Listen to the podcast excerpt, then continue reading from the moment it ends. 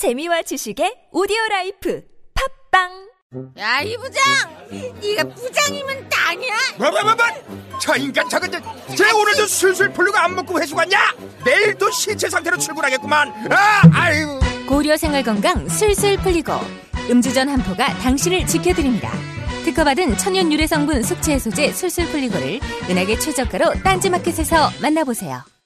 아무도 묻지도 따지지도 않고 가입하셨다고요 보험은 너무 어려워요. 걱정 마십시오 마이보험 체크가 도와드립니다 1800-7917 마이보험 체크로 지금 전화 주세요 1800-7917 이미 가입한 보험이나 신규 보험도 가장 좋은 조건을 체크해서 찾아드립니다. 인터넷 한글 주소 마이보험.com 또는 카카오톡에서 아이디 검색 마이보험을 친구 추가하여 상담하실 수 있습니다.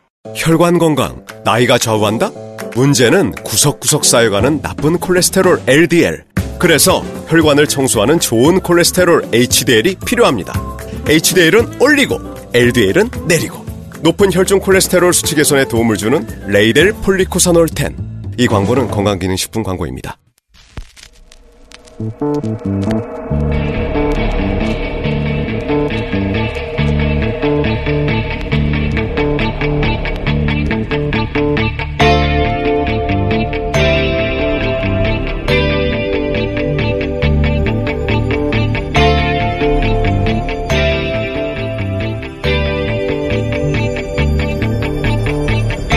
안녕하세요. 김호준입니다. 자유한국당에서 김환영, 배현진 씨를 6월 지방선거와 함께 치르는, 치러지는 국회의원 재보궐선거에 전략 공천한다는 뉴스가 화제입니다. 두 언론인은 좌파 진영 언론 탄압의 희생양이라는 게 영입의 변인데요. 정당이 어떤 인재를 영입할지는 그 정당의 당연한 고유 권한이죠.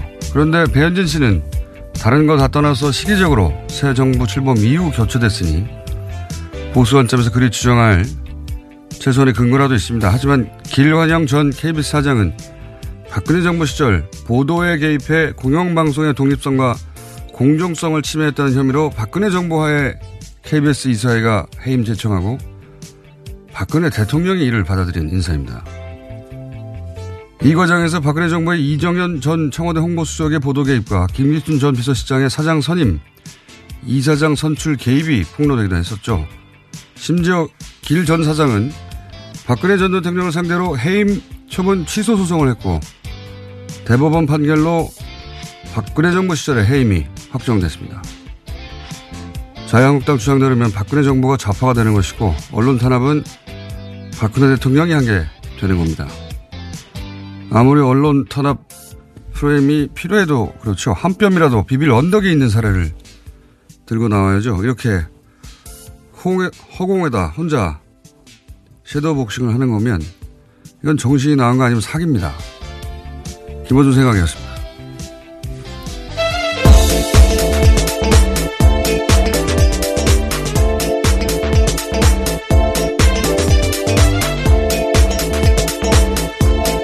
시사인의 김은지입니다. 이 사례는 너무 웃겨요. 예. 네, 세월호 보도로 굉장히 당시 문제가 됐었었는데요. 음. 그것들이 기파, 기화가 되어서 해고가 되기까지 했었습니다. 그러니까요. 그래서 그 기란영 전 사장은 박근혜 대통령을 상대로 소송을 했어요. 예. 그리고 박근혜 대통령 시절에 해임이 확정이 되고 맞는 사례를 좀 들고 나왔으면 좋겠습니다. 비슷한 사례라도. 첫 번째 뉴스는 뭡니까?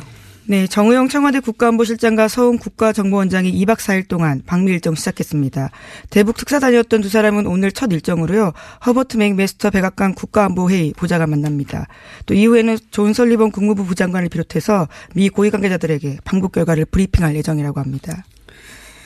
어, 여기서 이제 어떤 결론이 나냐에 따라서 어, 급속도로 진행될 수도 있고 또 제동이 걸릴 수도 있겠죠. 그 그리고 이제 이런 뉴스들 주- 중에 이제 이런 뉴스도 나와요. 그 미국 측에서 나온 얘기입니다. 미국 측에서 어 문 대통령과 매일 매우 매우 긴밀하게 의사소통을 한다. 지속적으로 알려주고 있다. 그 문재인 대통령의 경우 이제 이전에 두 번의 정상회담 그리고 그 중에 그 한 번은 아예 본인이 사실은 깊숙이 개입을 직접 목격한, 목격했던 사건이고요. 그래서 뭘 조심해야 되는지, 음, 같은 우를 범하지 않기 위해서는 뭘 해야 되는지 굉장히 고민이 많을 거예요. 예. 그러, 그, 이게 실패할 가능성을 최소화하기 위해서 미국에 지속적으로 모든 정보를 단계별로 공개하라고 하겠죠. 네, 렉스 틸러슨 미국 국무장관이 밝힌 바입니다. 틸러슨 장관은 현재 아프리카 순방 중이어서 만나지 못하고 있는데요. 이와 관련해서 긍정적인 이야기들을 했습니다. 북한이 미국과의 비핵화 대화 의지를 표명한 것 관련해서는요. 기자들에게 긍정적 신호로 평가한다라고 이야기하고 또 트럼프 대통령이 언급한 대로 남북 간 대화를 통해서 잠재적으로 긍정적인 신호들이 북한에서 오고 있다라고 평가했습니다. 이게 둘만 만나도 이게 어려운 법인데 완전히 다른 셋이 만나서 지금 합의를 이끌어내야 되니까 한 발만 삐끗하면 다시 원점이거든요. 원점이 아니라 더 나쁜 거죠, 이제. 이렇게 좋아질 듯 하다가 나빠지는 거니까, 예. 네, 거기서 문재인 대통령이 역할을 많이 하고 있다고 이야기를 직접 한 겁니다. 살얼음을 걷는 기분일 겁니다. 지금 이 사안들을 진행하고 있는 사람들은. 자, 그런 일이 벌어지고 있고요. 다음 뉴스는요. 네, 또 이번 봄 한미 연합 훈련에 미군의 항공 모함이 참여하지 않을 것으로 알려졌다라고요. 오늘 아침 한겨레 신문이 보도했습니다. 군 소식통을 인용한 건데요. 한미 연합 훈련에는 미 항공 모함이 참여하곤 했는데 이번 키리졸브 연습 독수리 훈련 때는 오지 않는 것으로 결정됐다라고 말했습니다. 그렇군요. 네, 미국 이례적인 상황이라고 그렇죠. 합니다. 미국에서도 이 시점에 굳이 긴장을 더 강화하는 걸 원하지 않겠죠. 예. 네, 다만 이 소식통에 따르면요, 미군은 전략자산의 훈련 참여 여부는 오래전에 결정된 거라서 이번에 최근 정적 이유는 아니다라고 밝히고 있다고 합니다. 미국도 자존심이 있죠. 뭐 이렇게 말해야죠. 원래 예전부터 결정됐던 거라고. 어쨌든 이, 이 시점에서 긴장을 미국 입장에서도 강화할 이유가 없기 때문에 훈련을 하되 예, 항공모함은 참여하지 않는다. 뭐 이 정도 뉴스가 나오고요. 자, 다음 뉴스는요. 네, 관련된 소식 하나만 더 전해드리면요. 대북 특사단의 1박 2일 방북 뒷이야기도 나왔습니다. 4월 말 정상회담 성사 등 정부가 특사단 방북 후에 발표한 6개 항목에 대해서요. 문재인 대통령 제안을 김정은 북한 노동당 위원장이 수용하는 방식으로 정해졌다라고 합니다. 청와대 핵심 관계자에 따르면 지난 6일 김정은 위원장이 특사단과 접견하는 데서 얼마 지나다, 지나지 않아서 시작한 말인데요. 어려움을 잘 알고 있다. 이해한다라는 이야기를 먼저 꺼냈다라고 합니다. 그, 김, 김여정 부장을 갔을 때, 어, 그때 전달이 된 거라고 하고, 그러니까 미리 간 거죠. 예, 미리 간 것에 대해서 이제 어떤 반응을 보일지 모르니까 정의용 안보실장이 어떤 말을 하느냐에 따라서 이제, 어, 시나리오를 가지고 갔다는 거 아닙니까? 다양한 준비를 예, 했을 텐데요. 예. 마인드 맵을 그렸겠죠. 이럴 경우 저렇게, 이럴 경우 저렇게. 근데 그냥, 어, 먼저 얘기를 꺼내서 다 수용해버렸다는 거니까 한편으로는 그 김정은 체제가 불안정할 것이다. 나이가 너무 어리기 때문에 그런 뉴스가 참 오랫동안 있었거든요. 근데 북한 체제를 완전히 장악한 걸로 보입니다. 그냥. 네, 시작부터 일사천리로 진행됐다라고 합니다. 자, 다음 수는요. 네, 이명박 전 대통령 관련된 소식입니다. 2007년 대선을 전후해서 이명박 전 대통령 최측근 5명이 모임을 만들어서 불법 정치 자금을 받았다라고요. 어제 저녁 KBS가 보도했습니다. 당선 축하금을 미리 받을 목적으로 만들어진 모임이라는 게 검찰의 판단인데요. 여기 멤버로는 송정호 전 법무부 장관, 최시중 전 방송통신위원장, 천신일 세종나무 회장이 있고요. 또 이상득 전 의원과 김백준 전 기획관이 전담이었습니다. 5인 수금단이죠, 수금단. 그게 너무 웃기지 않습니까? 이게 당선이 되지 않았는데 매우 준비됐어요. 보니까 역시 어 네, 당선 수금단. 3주 전부터 예, 이렇게 수금단. 움직였다는데요. 동문 두 명이네요. 동문. 예, 송- 동문이 있습니다. 송정호 전 장관하고 어 천신일 회장은 동문이고 한 사람은 집사고 한 사람은 형이고 한 사람은 멘토라고 하던 멘토라고 하, 불리던 분이 굉장히 최시중. 가까웠던 최시중, 예, 예. 예. 방통위원장. 역할 분담을 해서 이제 여러 군데서 돈을 동시다발로 받았다는 거 아닙니까? 네, 예. 인맥을 활용해서 돈을 낼 기업체를 골랐고요. 그런 다음에 개별적으로 수금을 해서 전담 마크했다라고 합니다. 네, 이때 이제 뉴욕 자가가 등장하는 거고요. 그 외에 뭐 대버그룹 성동조선해양 이런 등장하는데 재벌급이 아니다 보니까 처음 듣는 회사들이에요. 대북그룹이나 성동조선 조선해양은 어떤 회사입니까? 예, 다들 그래도 중견 회사입니다. 그래서요, 우리가 흔히 휴게소라고 알려, 알려져 있는 아하. 휴게소에 굉장히 많은 것들을 가지고 있고요. 휴게소. 예. 예. 대북그룹이 그런 네, 건설사이기도 합니다. 성동조선해양도 어, 분야에서 중요한 그렇죠. 회사군요. 예. 뉴욕 제거만 아니네요. 네, ABC 상사도요, 나름의 그 자리에서는 굉장히 중견 기업으로 자리 잡은 곳이라고 합니다.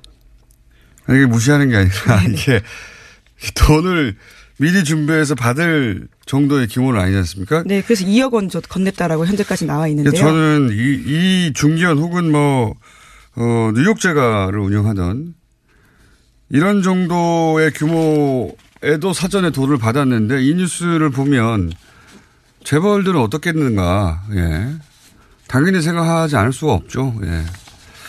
돈을 그들이 비교할 수 없을 정도 많은데요. 네, 이 현재 문건이 나온 게 이 정도이거든요. 그렇기 예. 때문에 그 이상도 분명히 있을 거라고 추정이 가능합니다. 그렇겠죠, 예. 자, 다음 뉴스는요? 네, 이명박 전 대통령의 검찰 소환 조사가 이제 일주일도 채 남지 않았습니다. 앞서서 굉장히 불러야 될 사람이 있는데요. 박영준 전 지식경제부 차관입니다. 그런데 현재 검찰 소환에 불응하고 있다라고요. 어제 저녁 MBC가 보도했습니다. 검찰에서 오는 휴대전화 연락 모두 거부하고 있다라고 하는데요. 현재 검찰은 박 전 차관의 소재를 파악하는 데 주력하고 있다라고 합니다. 어, 굉장히 중요한 인물이죠. 예. 어, 포스코를 비롯해서 자원해결을 비롯해서 굉장히 중요한 인물이고, 근데 뭐, 이, 박영준 전 차관이 오지 않더라도 혐의 입증은 가능하다고 이제 검찰은 판단하고 있는 것 같고, 네, 자신하고는 있지만요. 대선 당시에 아까 말씀드렸던 그 5인 네트워크, 네트워크에서 이상득 전 의원이 모금한 돈을 사용하는데 관여했다는 의혹을 받고 있습니다. 이상득 전 의원 비서관 출신이니까요.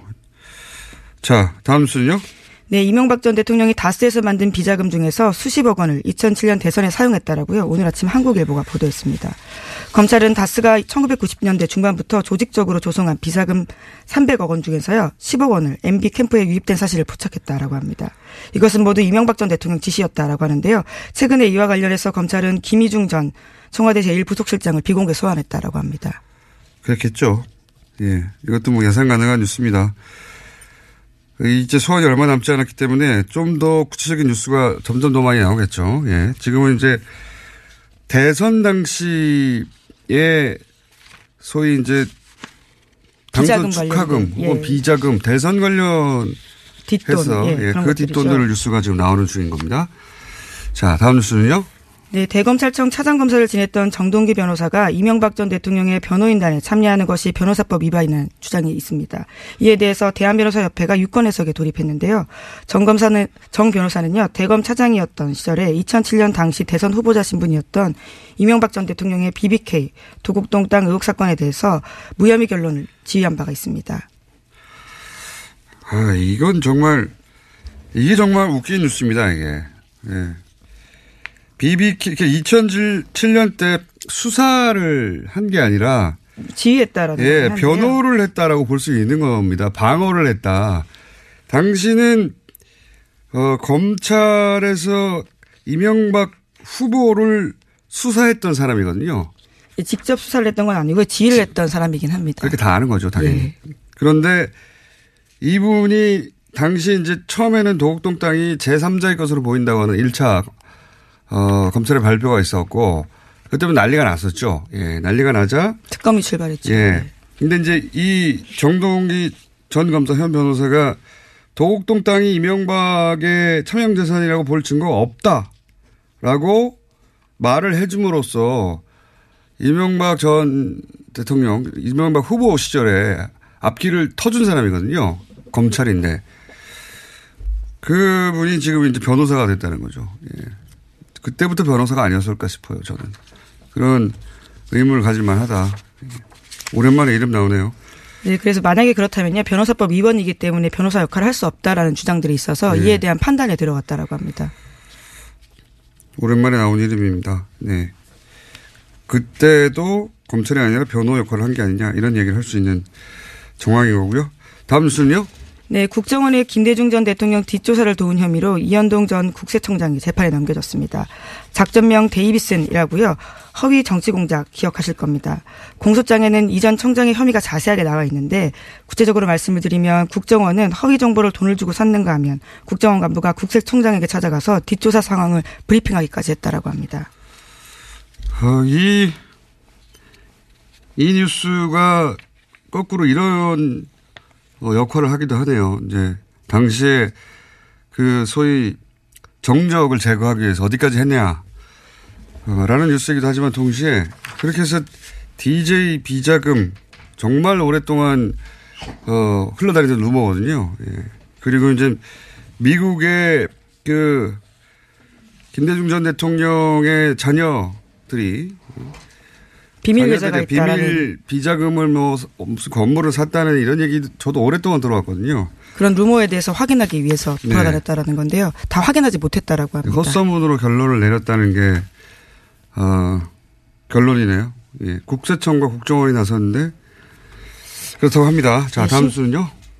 네. 심지어 국정원 대북 공작 국장이요. 국세청장실에서 도표까지 그려가면서 작전 상황을 브리핑하기도 음. 했다라고 합니다. 그러니까요. 이게 이제 가장 강력한 사정기관들이 이걸 잡아내서 예.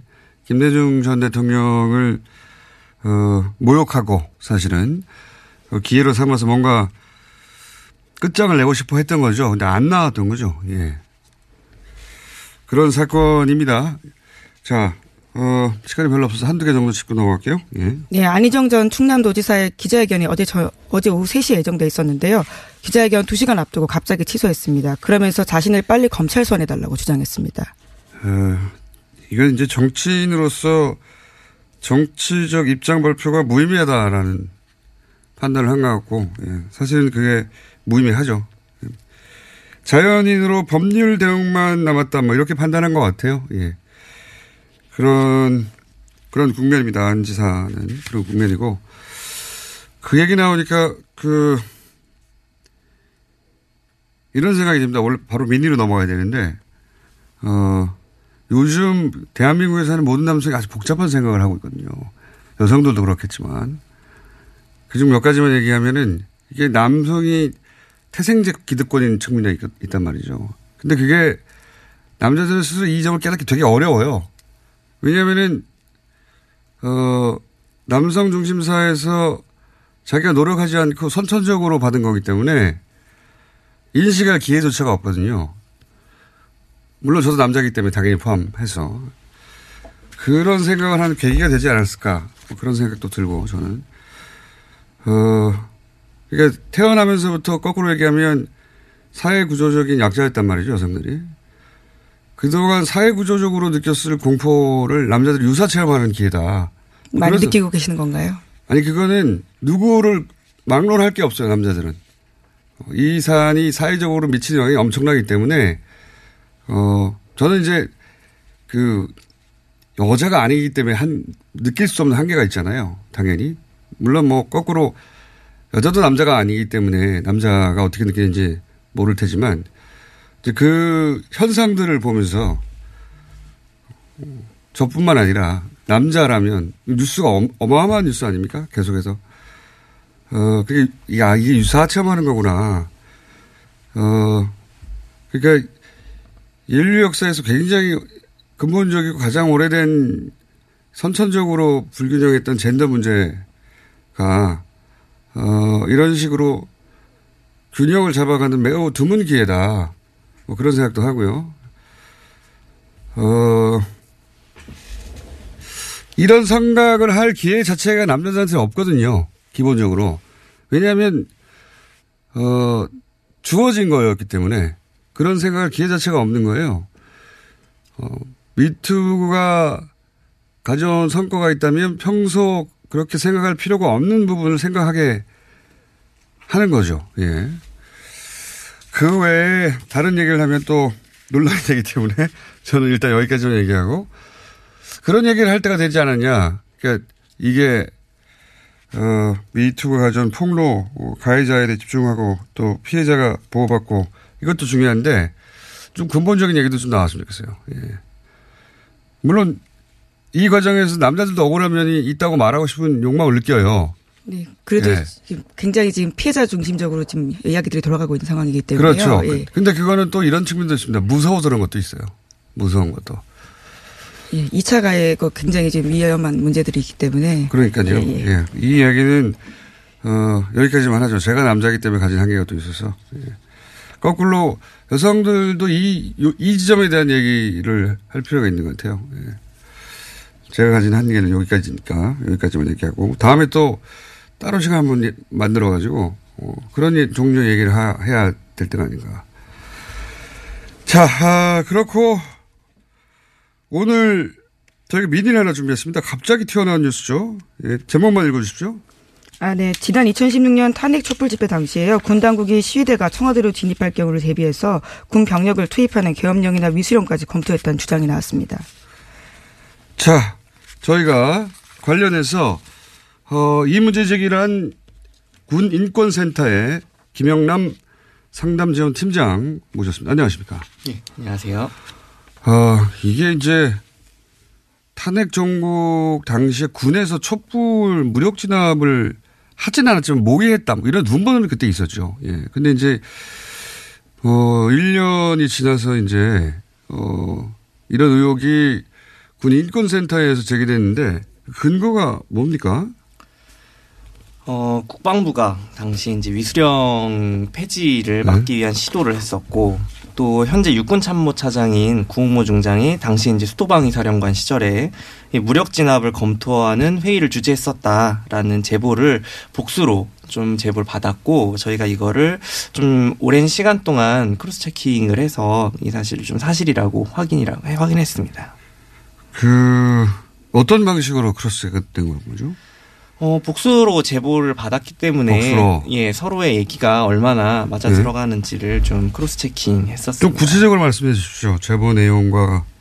어, 당시에 네. 이제 구홍모 중장 지금 육군 참모차장인 네. 이 수방사령관이 어, 실제 회의를 주재를 했었다고 회의를 하고요. 주재했는데. 아, 이 탄핵 기각이 될 경우에 네. 소요가 발생할 수 있기 때문에 병력을 투입시킬 계획에 대해서 준비하는 이 회의를 주재했었다고 하고 실제 국방부 내에는 당시에 탄핵이 기각될 가능성이 높다라는 좀 그런 분위기가 굉장히 만연해 음. 있었다고 합니다. 그러니까 탄핵이 기각되면 군을 투입한다. 한마디로 말하면 그거네요. 네, 그렇습니다. 그런데 그거보다 더 나아가서 탄핵이 기각되기 전에 군을 투입한다. 이런 얘기가 제- 제보가 된 건 아니죠. 네, 그 부분은 네. 이제 어제 그 MBC에서 또 보도가 된 부분이 있는데요. 예. 뭐 특전사가 예. 이제 대기를 하고 있다가 청와대로 시위대가 진입하면 어, 병력이 투입되는 것에 대해서 또 검토가 있었다라는 또 이야기가 아, 추가로 어제 나왔습니다. 추가로 나온 얘기는 청와대 앞쪽까지 가면 예. 청와대로 진입을 하게 되면 그 앞에 이제 마지막 경찰 라인이 뚫리면 군인이 예. 나간다. 특전사가 투입되는 것에 대해서 이야기가 됐었다라는 또 됐었다. 제보가 이게 굉장히 루머가 루머가 아닌 거네요. 당시 그런 루머가 있었고, 어, 그 민주당에서 이제 공개 경고를 하기도 했죠. 그런 생각하지 말라고. 근데 이제 뭐 진위를 파악할 수 없으니까 진위가 아니라 그 저간의 사정 왜 그런 말을 하는지 파악할 수 없으니까 넘어갔는데 하하 이 혹시 이거 자체를 반박하는 제보는 없습니까? 믿고 싶지 않을 정도의 뉴스인데 특전사 투입하고 뭐 군이 무력 진압을 하면 이거는 인명 사고가 나죠 당연히 예, 그렇죠. 군인데 이게 실제로 충격적인 뉴스네요, 뭐 이거. 그럴 리가 없다라는 반응이 또 예. 어제 많이 나왔었는데요. 저희가 예. 폭로를 한 이후에 예. 그 이후에 또 어제 기자회견을 진행하고 저희가 추가로 또 제보가 된 내용이 예. 이 당시에 구홍모 중장이 구체적으로 회의 예. 당시에 했던 멘트나 이런 것들 그리고 또 지시의 대상 이런 것들이 어제 좀 제보가 됐습니다. 구체적이네요. 아, 예. 구체적인 부분인데요. 구모 중장이 당시에 수방사 참모들에게 이 탄핵이 기각이 되면 네. 촛불을 진압해야 되니 병력 투입 준비를 검토를 해라라는 지시를 했고요. 그렇기 때문에 지금 이게 사실이냐 아니냐를 확인하려면 당시에 수방사 참모로 근무하던 사람들을 조사하면 명백하게 다 드러날 일이다라는 것을 확인할 수 있습니다. 그럼 이런 제보 이게 구- 대단히 그 구체적인 내용이니까 이런 네. 제보를 하는 사람은 적어도 그 어, 회의 자리에 있었다는 얘기네요. 저희가 제보자에 대해서는. 금방 예. 확인이 되기 때문에 알겠습니다. 좀 그런데 좀이 정도 내용이면은 자리에 있었거나 뭐 회의록을 작성했거나 뭐 직접 들었거나 뭐 그렇게 추정할 수는 있는데 어 그러니까 병력 투입을 하는 노- 회의 자체가 없었다라고 합참이 입장을 내놨죠. 예. 예, 회의록 어 회의록에 있다 손치더라도 이런 내용을 회의록에 남겼을지는 모르겠어요. 예, 저희도 회의록이 네. 뭐 없을 가능성도 충분히 있다고 보고 있고 이 합참은 사실 병력 투입을 논의한 회의 자체가 없었다라고 입장을 내는 게 틀린 말은 아닌 것이 회의는 수방사에서 있었던 거지 합참에서 있었던 건 아닙니다. 그렇기 때문에 어 수방사에서 어떤 회의가 진행이 됐었는가에 대해서 좀 더 확인을 해볼 필요가 있다라는 좀 입장입니다. 저희는. 이거 굉장히 충격적인 내용이네요. 이거 군이 자체적으로 스스로 군을 투입할 회의를 했다는 거는 구테타거든요. 그냥 예, 친위 쿠데타라고 좀볼 수가 있죠. 친위 구테타죠. 이건 군이 왜 이런 고민을 합니까? 어, 당시 대통령 대행도 있고 예. 대통령 대통령만 직무를 수행하지 못했을 뿐이지 시스템으로 돌아가고 있는데 왜 군이 이걸 나섭니까? 실제로 어제 뭐 나온 얘기 중에 청와대 진입 시 특전사 투입 검토도 있었다고 하고 수방사에서 이런 회의를 했다고 하는데 이 수방사하고 특전사하고 또 기무사는 이 쿠데타 방지 임무를 실제로 가지고 있는 부대들입니다. 근데 이 쿠데타 방지에 관련돼서는 청와대 경호실이 또 원래는 관리를 하게 돼 있는데요.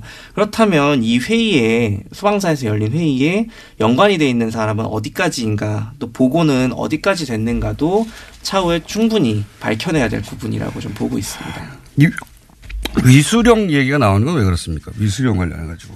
어, 현재 국, 이 탄핵 소추안이 그때 가결이 된 이후에 예. 이철희 의원실에서 예. 당시에 그 계엄령이나 이런 논의들도 네. 많이 그 경고가 되고 했던 뭐 상황이 계엄령 얘기도 막 나왔죠. 예. 근데 위수령 얘기가 왜 나오죠? 위수령을 폐지하는 것에 대해서 국방부에 질의를 합니다 두 차례. 네. 그거에 대해서 이 위수령은 주무부서가 합참이기 때문에 합참에서 국방부로 보고를 하게 돼 있거든요. 질의 회신을 하려고. 예. 그때 아 위수령을 폐지하는 방향으로 검토를 해야 된다라고 보고를 했더니 국방부에서 당시 한민구 전 장관이 아, 위수령 조치로 다시 검토를 해라라고 두 번 내려보내는 일이 생깁니다. 요거는 아마 문건으로 내부에 확인을 할 수 있을 거라고 보는데. 음. 그러니까 이 위수령을 근거로 해서 병력을 동원할 수 있기 때문에 예, 그렇죠. 예. 계엄령 같은 경우는 위수령과 다르게 국회 동의가 필요하거든요. 네. 국회에서 해제할 수도 있는 거고 네. 위수령은 대통령령이기 때문에 음. 대통령이 이 병력 동원에 대해서 인가하면 그 국회에 굳이 뭐 동의나 해제 절차나 음. 이런 것들이 없어서 통제가 불가능한 영역입니다. 때문에 이 위수령은 이전에 박정희 정부에서도 그 독재 정권 정권 연장을 위한 이런 수단으로 되게 악용이 되었던 부분이거든요. 그렇겠죠. 예. 네. 당연히 그러니까 그 대통령이 국회 동의 없이 병력을 동원할 수 있는 어, 법적 근거가 위수령이기 때문에 네. 위수령을 근거로 해서 군이 투입될 수 있다. 예, 그렇죠. 예, 그런 상황이었던 것 같고요. 그리고 이 이야기를 당시 수방사령관이 회의를 주재해서 논의를 하고 있었다. 수방사령관이 예 실제로 이런 내용들의 근거에서 어 무력 진압이나 또는 병력 투입에 대해서 얘기한 것인데 이거에 대한 근거가 될 수 있는 건 위수령밖에 당시 없었고 그렇기 때문에 이 두 위수령 폐지를 반대하는 것과 국방부가 음, 관련 있는 거 아니냐. 예, 예. 회의를 주재한 것에 연관성이 있을 수밖에 음. 없다라고 좀 보고 있습니다. 이거 두 갈래로 그 앞으로 조사를 하면 해야 되겠네요. 하나는 이 위수령을 근거로 누군가가 군을 동원하라고 수방사령관에게 지시하였거나, 그죠? 혹은 그게 아니라면 수방사령관이, 당시 수방사령관, 구공부 장- 중장이 자체적으로 이런 판단을 하였거나, 둘 중에 하나밖에 없잖아요? 네. 그러니까 둘 다 엄청난 일인데, 어, 이게 근데 조사만 가지고 밝혀지겠습니까? 이 당사자들이 지금 현역 아닌가요? 당사자들 중에 이제 구홍모 중장 같은 경우는 지금 현직 육군 참모 차장입니다. 나머지 관련된 분들은 현직 군인은 아닌데요. 지금 네. 현재 이름이 오르내리고 있는 분들은 그렇기 때문에 저희는 사실 이거는 내란 음모나 내란 네. 예비에 해당할 수 있는 굉장히 그렇죠. 중대한 문제라서 감사관실에서 뭐 조사를 하는 것도 조사지만 국방부 감사관 가지고 되나요, 이게? 예. 보고 있습니다. 네, 수사가 국방부. 필요한 부분이라고 그렇죠. 생각을 합니다. 국방부가 자체 감사해가지고 이게 아니라고 그러면 더 뭘 더 합니까? 야 지금 추가적인 제보가 계속 들어오고 있습니까? 어제 또 추가적인 제보가 있어서 네. 구홍호 중장 발언이나 이런 것들이 확인이 된 건데요. 어, 계속해서 구체적인 제보 내용이 들어온다면 그 네. 부분에 대해서 또 저희가 확인을 하고 네. 뭐 발표하는 뭐 그러한 일도 있을 수 있다라고 생각을 합니다. 아 이건 대부분의 일반인들에게 굉장히 충격적입니다. 예. 군을 네. 군을 투입해가지고 당연히 광주가 생각날 수밖에 없고 아니면 과- 과거 박정희 전 대통령 또는 뭐 전두환 뭐다 생각날 수밖에 없는 거거든요. 자 여기까지 여기까지 왔습니다. 예, 이게 더 구체적인 내용이 나와야 더 다룰 수가 있기 때문에 오늘 여기까지 하고요. 계속 지켜봐야 될 뉴스네요. 예, 오늘 말씀 감사합니다. 군인권센터 김영남 팀장이었습니다. 감사합니다. 예, 감사합니다. 제가 인사를 못해가지고 시사인의 김원지 기자도 옆에 계속 앉아 있었습니다. 수고, 수고하셨습니다. 예, 감사합니다. 골반 잡자 바로 잡자 바디로직 허리 통증 바로 잡자 바디로직. 몸매 교정 바로 잡자 바디로직. 자세가 좋아지는 골반 교정 타이즈 바디로직. 검색창에 골반 교정 바디로직. 삐딱한 남성 골반 허리에도 역시 바디로직입니다. 바디로직의 효과를 못 느끼셨다면 100% 환불해드립니다. 자세한 환불 조건은 홈페이지를 참조하세요. 이거 차량용 핸드폰 거치대야? 응, 조인트라고 투임에서 새로 나왔는데 얼마나 편한지 몰라. 동생은 인터넷 강의 볼 때 태블릿 거치대로 쓰고 우리 엄마는 요리할 때 레시피 보는 용도로 쓰기도 해. 조인트라고? 응, 우리 아빠는 골프 스윙 연습할 때도 셀카 거치대로 쓰시던걸? 그러면 나도 헬스 할 때 셀카 거치대로 쓸 수 있겠네. one, two, three 할 때 two, 힘 세다 할 때 힘, 투, 힘. 네이버에 투 힘을 검색해보세요. 혼자 먹고 싶다. 지금도 고기를 먹고 있지만 더 간절히 먹고 싶다. 젠장, 삼겹살은 왜 이렇게 비싼 거야? 캠핑을 왔다. 싸구려 냉동 삼겹살에서 질질 물이 흐르고 있다. 젠장. 도대체 왜 싸고 맛있는 고기는 없는 거야? 모두가 반한 최고급 수입육 어준 미트. 300g 소포장으로 더욱 편리한 어준 미트. 인터넷에서 어준 미트를 검색하세요. 모닝똥? 제겐 사치였죠. 내가 토끼인지 토끼똥이 나인지 내가 변을 본 것인지 변을 당한 것인지 나는 바나나이고 싶다. 간혹 구렁이이고도 싶다. 아, 큰일 났네. 이거 이러면 다 죽어. 미궁! 빅동의 추억, 미궁 대장사랑이 찾아드립니다. 혈중 콜레스테롤 개선과 배변 활동에 도움을 주는 건강기능 식품입니다. 검색창에 미궁 대장사랑.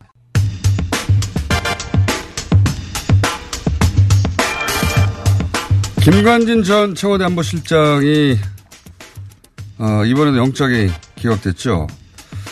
이분이 로키드 마틴의 로비를 받아 구체적으로 1억 대 편의를 제공받았다는 의혹 얼마 전에 불거졌었죠. 이 문제 한번 다뤄보겠습니다. 김관진 전 안보실장이 자꾸 잊혀지는 것 같았어요. 이 문제에 관한은 어, 국내 최고의 전문가 정의당 김종대 의원 나오셨습니다. 안녕하십니까? 예, 안녕하십니까. 예. 김관진 안보실장 얘기하기 전에, 음. 어, 요 얘기를 모시긴 했습니다만, 갑자기 어제 불거져 나온 뉴스, 수방사가, 네. 어, 탄핵을 기점으로 해서, 탄핵 기각 기점으로 해서 군을 투입하려고 했다. 네. 어, 그런 제보를 이제 군인권 센터에서 받고 지금, 어, 원론적인 수준입니다, 아직은. 원론적인, 네. 원론적인 수준, 수준이라기보다 기본적인 수준의 정보. 회의가 있었다. 그런 네. 얘기가 나왔다. 예. 요 얘기를 잠깐 다뤘는데 혹시 이 관련해서 아시는 바 있으십니까? 네. 나오신 김에? 예. 어, 이제 광화문에서 100만 명의 네. 그 시위대가 탄핵 촉구 집회를 하고 또 헌법재판소에서는 심리가 진행 중이던 어, 작년 11월, 12월. 네.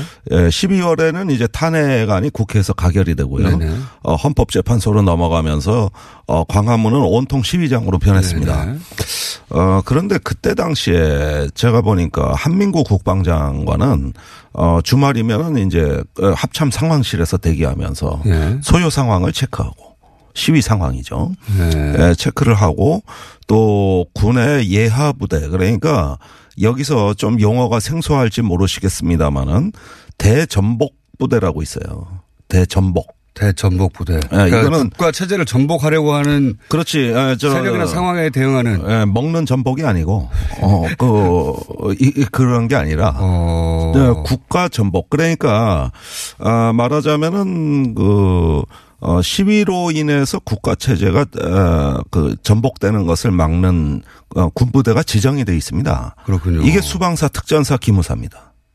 아 이게 수방사 혼자 기능이 아니라 저는 수방사가 그 자체 판단으로 그 회의를 했다고 절대 믿지 않습니다. 그거는 어 광화문의 시위 사태가 격화됐을 때를 대비해서 대전복 회의를 한 것이고 네. 그 대전복 회의는 어 수방사가 회의 결과를 보고해야 되는 수신처가 있는 거예요.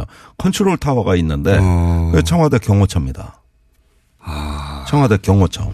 그러니까 어 이렇게 되는 것이죠. 청와대 지금은 경호실이죠 아마 경호실이 주관이 돼가지고 어 기무사, 특전사, 수방사 같은 부대들이 유사시에 군을 투입할 수 있는 네. 이러한 어떤 체- 체제를 상시적으로 갖춰놓고 네. 이런 어떤 정권 보위 부대라고 할 수 있는 네. 그런 어떤 그 어, 정치성이 높은 부대들이 유사시에 민간에 에, 투입될 수 있는 부대로 이미 지정이 돼 있다. 그래서 그런 경우에 총기 발사도 허용이 됩니까? 상황에 따라서는? 아, 참 이거 말씀드리기 거북합니다만은 어떤 위수령이나 계엄령이 발동이 되면 가능하겠죠. 어, 야. 일단은 구- 대통령이 그것을 발동하면. 그러니까 이게 아직 이런 제도가 없어지지 않고 있는 거예요. 이게 이야. 과거에 박정희 때 만든 위수령, 또 네. 계엄제도 이런 것들이 아직도 군의 그 임무와 기능으로 남아 있는 겁니다. 그래서 국방부의 기능을 보면은 첫 마디가 국가를 보위하고 네. 이렇게 나가거든요. 국가 보위는 맞지만 정권 보위잖아 이거는. 그러니까 그 정권 보위인데 이것이 어떤 그 격화돼서 무정부 사태가 될 경우에 군은 대비하겠다. 촛불이 무슨 무정부 어, 사태입니까? 매우 네. 질서 있고 아무런 사고도 없었는데. 아무런 것도 없어요. 100만 명이 모였는데 유리창 한 장 안 깨졌습니다. 그러니까요. 예. 이렇게 그 거대한 군중이 모였는데 거의 폭력 사태 없이 질서정연하게 사실은 80년 광주도 그랬어요, 원래는. 그런데 이거를 불안하게 보고 소요 사태라고 보고 국가가 전복되는 그러니까 요인이라고 국가 전복이 과대 해석을 하는 네. 게 정치 개입하는 첫 번째 그 경로죠. 자기를 국가로 보니까 그런 건데. 예. 네. 그래서 특정 정치 집단이 이건 국가 위기 사태라고 정권 위기인데. 그렇습니다. 그렇게 판단해서 군을 투입시킬 수 있는 법적 근거가 있고 네. 그리고 수방사에서 그런 회의가 있었다면 그것은 수방사뿐만 아니라 특수사 기무소가 다 관여 관여 했을 수밖에 하거나 없는 체제고. 네. 그런데 이제 관여한다 그러면 전 청와대 경호처로 봅니다. 그리고 그 수방사가 어, 그런 회의를 단독으로 열 수는 없고 그거 보고할 예. 보고할 것이 지휘 체계, 명령 체계가 존재한다는 것이죠. 아, 예, 그래서 이거는 어 파헤쳐야 되는 거네요. 매우 네. 그 소중한 폭로를 했는데 어 그것이 자칫 수방 사령관의 개인의 일탈로 몰고 가는 건 대단히 위험한 시각입니다. 그렇군요. 예, 이거는 국가에 돌아가는 시스템이 엄연히 존재하고 그 과정에서 박근혜 대통령의 위기를 국가의 위기로 확대 해석하는 네. 이런 어떤 안보 세력 내에 에, 그릇된 관점이 존재한다는 걸로 이해를 하시고 그리고 당시 그러면 경호처 경호처라고 저는 봅니다. 예, 경호처하고의 명령 연관. 체계가 그렇게 돼 있습니다. 그럼 경호처는 단독으로 판단했는가? 이 문제가 또 되는 건 남는 거죠. 예, 그런데 이제 박근혜 대통령 자기 보스가 예. 어, 탄핵이 되느냐 마느냐 하는 사태에서 청와대는 거대한 그때 농성장으로 변해 있었어요. 인조가 뭐, 어, 그, 저, 남한산성 쫓겨가듯이 그렇게 갇혀 있는 세계였습니다. 청와대가. 네.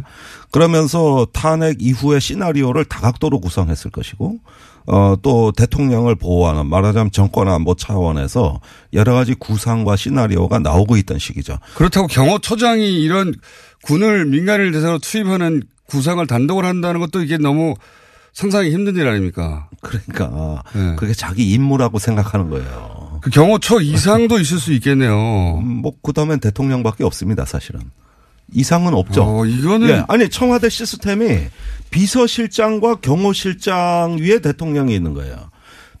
경호실장은 비서실장 지위를 안 받아요. 이거는 그런 회의를 했다는 것만으로 네. 했다는 것만으로도 반드시 끝까지 밝혀내야 되겠요. 다시는 이런 일이 없도록. 네. 그래서 그 회의를 한 사람 전체에 대해서 엄중하게 죄를 물어야 되겠네요. 당연하죠. 실행되지 그러니까 않았다고 해서 넘어갈 일이 아니네요. 이게. 예, 수방사령관의 일탈로 몰지 말고 너는 누구 지시 받고 했냐. 이래가지고 네. 그 시스템 전체를 어 일단은 그 감사 대상으로 해야 되고 조사 대상으로 해야 되고 한민구 장관의 역할까지도 규명해내야 됩니다.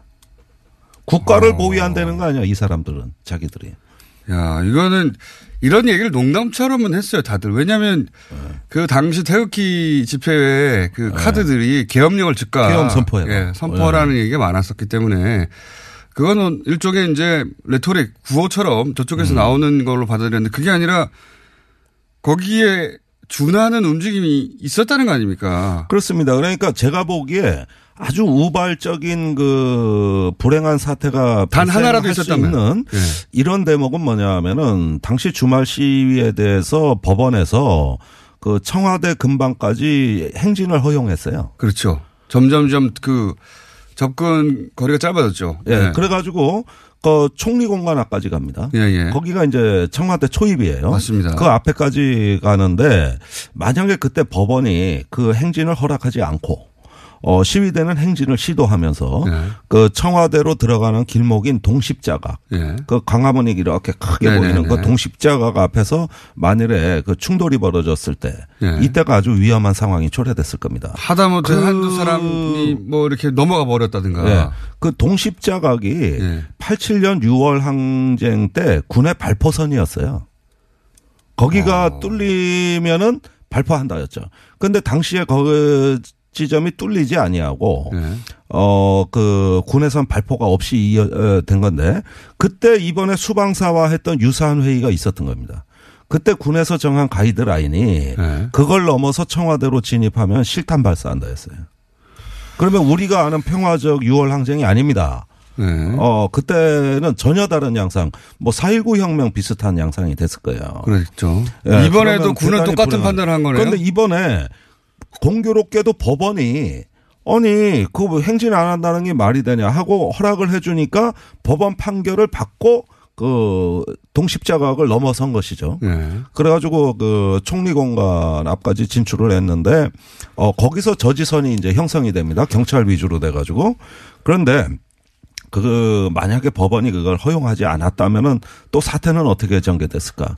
시위대는 또 어떻게 행동했을까? 이런 점들은 우리가 무수히 이제 경우의 수로 그 봐야 더욱 무서운 것이죠. 거는요. 예.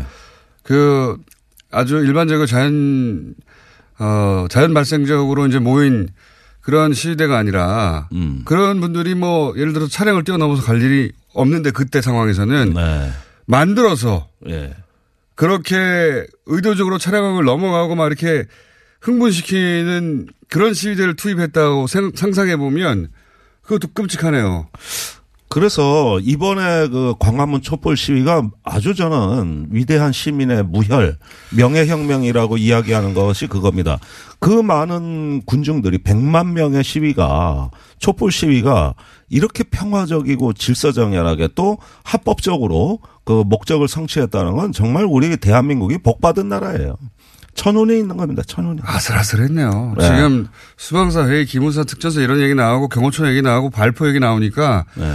정말 아슬아슬한 선을 타고 왔다고 생각이 듭니다. 지금 다시 되돌아보도. 아니, 87년엔 계엄령 직전까지 갔었어요. 그때 조금만 더 사태가 악화됐으면은 80년 광주와 비견되지 않는 참극이 벌어질 상황이 얼마든지 가능했습니다. 그리고 이번에도 그런 어떤 몇 가지 접점이 평화적으로 해소됐기에 망정이지.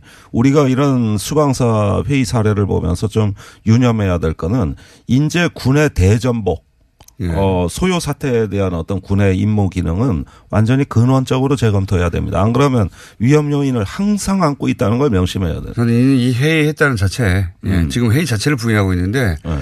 회의했다는 자체가 밝혀지면 그 실행 여부와 상관없이 모조리다 음. 책임을 물어야 된다. 다시는 이런 상상도 할 수 없게. 네. 근데 우리 주제는 김관진인데 이게 경호실 개혁부터 저는 해야 된다. 김, 이 얘기 길어져가지고 김관진, 김관진, 김관진, 김관진. 저 진짜 이렇게 빠져나가면 안 되는데. 아니 글쎄 그분은 잘 빠져나가죠. 예. 자, 예. 할수 없습니다. 시작하되 3분밖에 안 남았기 때문에 한 3부에 잠깐 쉬었다가 네. 조금 하고 가세요. 이렇게 넘어갈 수는 없지 않습니까? 안 그래도 석방이 되신 분이고 기각이 또 되신 분인데. 예, 예, 예. 저희 방송에서도 빠져나가시면 안 되죠. 예. 자, 어, 김관진 전 안보실장이 록히드 마틴에서 1억 받았다. 이런 이야기 아셨죠, 아니, 사실? 록히드 마틴에서 1억을 받은 게 아니라 국내 업자한테 네. 1억을 받았는데 그게 록히드 마틴에 일을 해주는 컨설팅 업체를 통해서 김관진한테 갔다. 그렇죠, 그렇죠. 예. 예, 요 얘기니까 예. 자꾸 우리가 얘기를 잘못하니까 잘 빠져나가는 거예요. 하여튼 맨 뒤에는 록히드 마틴이 있는 거 아닙니까? 네, 그 예. 록히드 마틴하고 관련성이 있죠. 그 그런 이야기는 이미 진작에 아셨죠?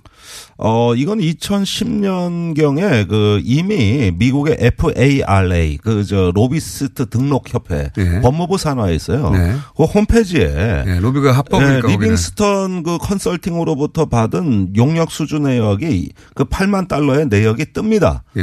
예, 미국의 상하원 의원 10여 명, 군 장성, 또 국방부 관료들하고 면담 일정 계획이고 그걸로 이제 리빙스턴이 상당의 어떤 그 fee를 한국 업자로부터 대납을 받았다. 음. 네. 그 다음에 받은 돈의 일부는 리빙스턴 그 컨설팅 업체가 아니라 김관진한테 직접 네. 체재비로 현금으로 전달이 됐다.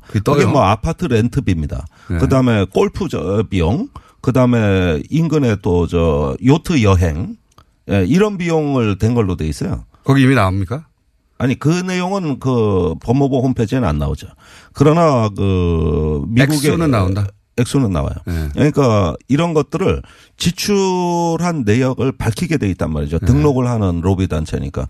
그런데 그 용도가 지금 말씀드린 대로 미국의 유력자 면담에 가장 돈이 많이 들어갔고, 네. 그 다음에 생활비죠, 렌트비. 그 다음에 유흥비죠, 근데 요트 고- 여행, 골프. 예, 그 공식 로비 비용으로 로비가 합법이니까 네. 등록할 수 있는 거 말고 그 등록되지 않은 것도 있지 않을까요? 그러니까 왜 그 한국의 철강 회사 사업을 하다가 미국 건너간 사업가가 김관진한테 이 돈을 댔을까? 그러니까요. 그 배경이 핵심이거든요. 그렇죠. 왜 줬냐 그런데 이거죠. 둘이 아는 사이냐? 예. 그 업자가 원래 김관진하고 잘 지낸 사이냐? 예. 아니에요. 전혀 아닙니다. 예. 그 업자를 김관진한테 소개해준 제3의 인물이 또 존재하는데 예. 이분이 이제 건설 브로커를 하는 국내 이모 씨로 돼 있고 예. 어 육사 38기 출신의 예비역 중령으로 어 그 재향군인의 군인 공제회에 어떤 자금을 움직이는 능력을 가진 일종의 에이전트 브로커입니다. 자세히 하시는군요. 예, 그분이 나중에 군공사를 수주해서 김관진 네, 당시 전 합참의장이 장관으로 왔을 때 예. 특혜를 받습니다. 아하, 그렇게도 연결이 되고. 그렇습니다. 세상에 공짜가 없는 법이니까요. 공짜는 없죠. 그러니까 네. 김관지 그 재향군인회나 군인공제회 같이 이렇게 예비역 그 장교들의 어떤 그 스폰을 받아서 어떤 차기 장관감으로 관리된 사람이에요. 김관진은. 음, 요, 요거 말고도 또 다른 혹시 지금은 밝힐 수 없지만 사례들이 있습니까? 아니 뭐 이런 스폰서로 얽히고 얽힌 그 사회 내막은 복잡하지만 제가 그 대통령이 네. 있군요. 당시에 박근혜 대통령이 예. 김관진 장관이 이제 부임하고 난 뒤에 아니 점점 재밌어지는데 이왜 로키드에 관심을 갖게 됐는가? 왜? 내막은, 네, 네, 그 그러니까 로키드 아 요거 3부에서 3부에서, 예. 3부에서 뵙겠습니다.